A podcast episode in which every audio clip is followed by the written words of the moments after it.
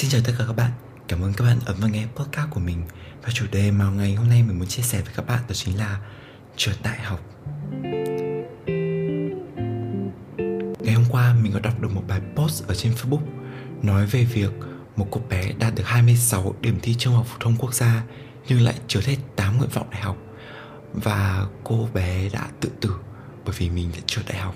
Đọc xong bài viết đó, mình cảm thấy thương xót thay cho cô bé, bạn bè, gia đình và người thân. Và mình thấy thương cho cả một thế hệ sinh sau mình phải đương đầu với một áp lực tuổi mười tám, đó là mang tên đỗ đại học. Nếu có bạn nào vừa trượt đại học và nghe được podcast của mình thì mình chỉ hy vọng rằng câu chuyện của mình sẽ an ủi được các bạn một phần nào, vì mình cũng đã trượt đại học giống như các bạn vậy. Hồi mới bước chân vào lớp mười, mình đã quyết định cho bản thân nghỉ phép một khoảng thời gian dài, vì mình đã đỗ được vào một trường top, cho nên mình cứ nghỉ xả hơi thôi. Có điều kỳ nghỉ phép của mình kéo dài khá là lâu, đến hết năm mười một và thậm chí kéo dài đến cả năm lớp mười hai. Từ một đứa học sinh khá là giỏi, mình đã trở thành một học sinh top cuối của lớp, hay thậm chí là cả của khối nữa. Chưa một kỳ học nào mình có thể đạt được danh hiệu là học sinh giỏi cả. Năm mới thi vào lớp mười, điểm toán của mình là được chín phẩy năm. Mà các bạn biết đấy, điểm toán mà được chín phẩy năm là đã ở một cái dạng, mình không phải là nói quá gì đâu, nhưng để mà được toán chín phẩy năm thì ít nhất là bạn đã phải cố gắng và bạn thực sự khá là giỏi. Nhưng đến năm lớp mười hai, điểm toán của mình chỉ còn sáu phẩy bốn thôi. Mình tụt dốc không phanh, đến các thầy cô và bạn bè cũng không thể nào mà tin được vào bản thân mình có thể làm đứa sa sút đến như vậy. Tất nhiên mình rất lo lắng về điểm số của mình, nhưng mình không có đủ nghị lực để mà vực dậy sự lười biếng đã ăn sâu vào bên trong bản thân của mình. Mình phải công nhận rằng đỗ đại học thích thật đấy, nhưng lúc đó mình thích chơi hơn nhiều. Ước mơ của mình đó là đỗ vào Học viện Báo chí và Tuyên truyền, nhưng lúc đấy mình rất là mải mê chơi bời, cho nên cho nên mình đã bỏ bê việc học và mình không đầu tư thời gian chất xám của mình để mà rèn luyện các kỹ năng của bản thân.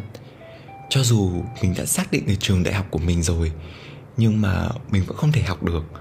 Mình cũng không biết vì sao nữa, nhưng mình không thể tập trung vào học. Mọi thứ từ điện thoại, từ xã hội, bạn bè, các cuộc đi chơi, vui chơi ngoài kia, nó lôi kéo mình và mình đã bị cuốn theo nó. Và rồi như một cái kết, ngày mình nhận kết quả thi đại học, mình trượt tất cả các trường đại học. Khi mà bố mẹ mình biết chuyện mình trượt đại học, họ không mắng mình vì mình lớn rồi mà, nhưng những cái tặc lưỡi, những cái quay đầu đầy thất vọng của họ làm cho mình cảm thấy xấu hổ rất là nhiều. Mình có rất nhiều cơ hội để học tập, có rất nhiều thời gian để mình phát triển kỹ năng, nhưng mình lại lựa chọn nghỉ ngơi hơn là học tập. Và mình nhận thức được rằng nếu mà mình cứ chơi bời như thế này thì hậu quả sẽ đến sớm thôi, nhưng mình không thật sự nghĩ rằng nó sẽ đến theo một cách như vậy. Chuỗi ngày về sau của mình giống như ở địa ngục vậy. Mọi lời an ủi đều là vô nghĩa. Người đỗ đại học thì nói vài câu cho qua loa, tất cả nó rất là sáo rỗng. Người trượt đại học thì làm gì còn thời gian quan tâm đến mình. Họ cũng đang chết chìm trong thế giới của họ mất rồi. Họ cũng đang tìm cách để mà vực dậy, để mà thoát khỏi vũng lầy của họ, giống như mình vậy. Mọi người ạ, lý do trượt đại học thì nhiều lắm. Đâu phải tất cả mọi người học dốt như mình nên mới trượt đại học đâu. Thi cử mà, người ta thường nói học tài thi phận. Thi cử còn phụ thuộc vào một chút yếu tố may mắn nữa, một chút may rủi chẳng hạn.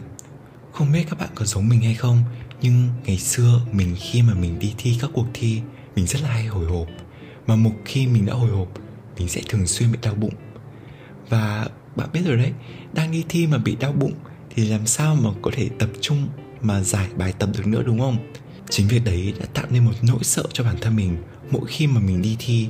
Và đương nhiên khi mà đi thi bạn đã có một tâm lý sợ hãi thì bạn sẽ không thể làm tốt được, cho dù bạn đã cố gắng nhắc nhở bản thân như thế nào. Nhưng mà cuộc sống mà, có bao giờ mọi thứ xảy ra theo ý của mình đâu.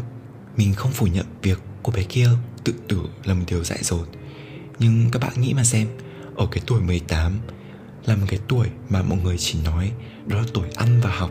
Đỗ đại học giống như là một tấm vé độc đắc để bạn có thể mở ra được một cánh cửa tương lai sáng lạn cho riêng bản thân mình. Ai cũng muốn có tấm vé đó cả, mình cũng thế.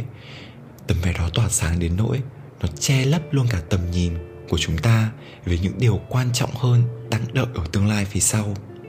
Mình ước gì đã có ai định hướng đúng đắn cho cô bé ấy để mà không thể xảy ra những câu chuyện đáng tiếc như thế này. Mình cảm thấy bản thân mình là một người rất là may mắn khi mình đã vượt qua được khoảng thời gian đấy và mình ngồi đây bình tĩnh để mà tâm sự với mọi người. Nếu chúng mình có buồn một chút thì đó cũng là lẽ tự nhiên mà thôi. Không ai có thể cấm chúng mình buồn được cả, nhất là khi kết quả không phản ánh đúng nỗ lực của các bạn. Bạn có thể bị bố mẹ mắng hoặc bạn bè nhìn một cách coi thường. Hãy coi đấy là động lực để chứng minh bản thân mình có thể làm được nhiều hơn như thế. Không kỳ thi nào có thể quyết định cuộc đời của bạn cả. Chẳng lẽ tất cả những người trượt đại học ngoài kia đều là những người bỏ đi hay sao? Mình muốn hỏi mọi người một câu.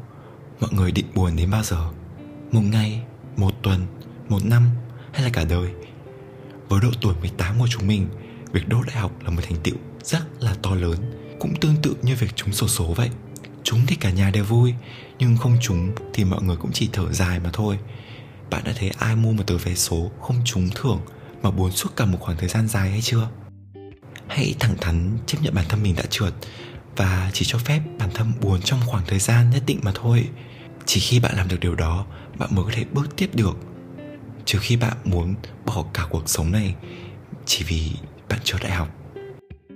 Bước tiếp theo thì bạn cũng biết mình phải làm gì rồi đúng không? Hãy lập kế hoạch cho bản thân. Đơn giản thôi, tự bản thân bạn hãy trả lời ba câu hỏi. Điều gì nên làm mà bạn đã không làm? Điều gì không nên làm mà bạn đã làm? Và điều gì bạn có thể làm ngay bây giờ? Liệt kê ra, dù ít hay nhiều thì hãy bắt tay vào thực hiện nó trước khi mọi thứ tồi tệ hơn. Đừng để cho sự dằn vặt, dày vò đuổi kịp bạn. Mình biết nói thì dễ hơn làm, nhưng chính bản thân mình đã dùng cách này để vượt qua thời kỳ khủng hoảng của bản thân. Và giờ đây mình đang theo đuổi một ngành nghề mà mình yêu thích và nó rất phù hợp với khả năng của bản thân mình.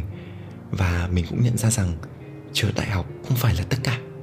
Cuộc đời mỗi người không có công thức chung, nhưng mỗi khi chúng ta tụt dốc, hãy tìm một ai đó để chia sẻ. Họ có thể giúp chúng ta định hướng để mà tránh được những trường hợp đáng tiếc xảy ra. Cuộc sống luôn gửi đến cho ta những thử thách bất ngờ.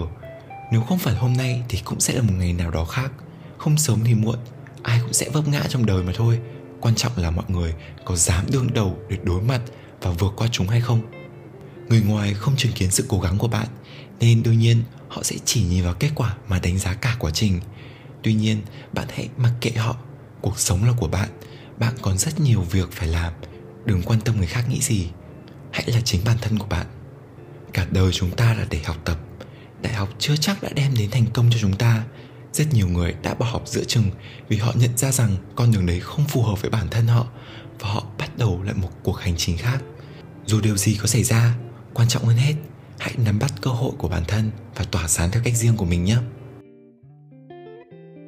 Và bài podcast của tụi mình đến đây là kết thúc rồi. Cảm ơn các bạn đã lắng nghe và chúc các bạn có một ngày hạnh phúc. Bye bye!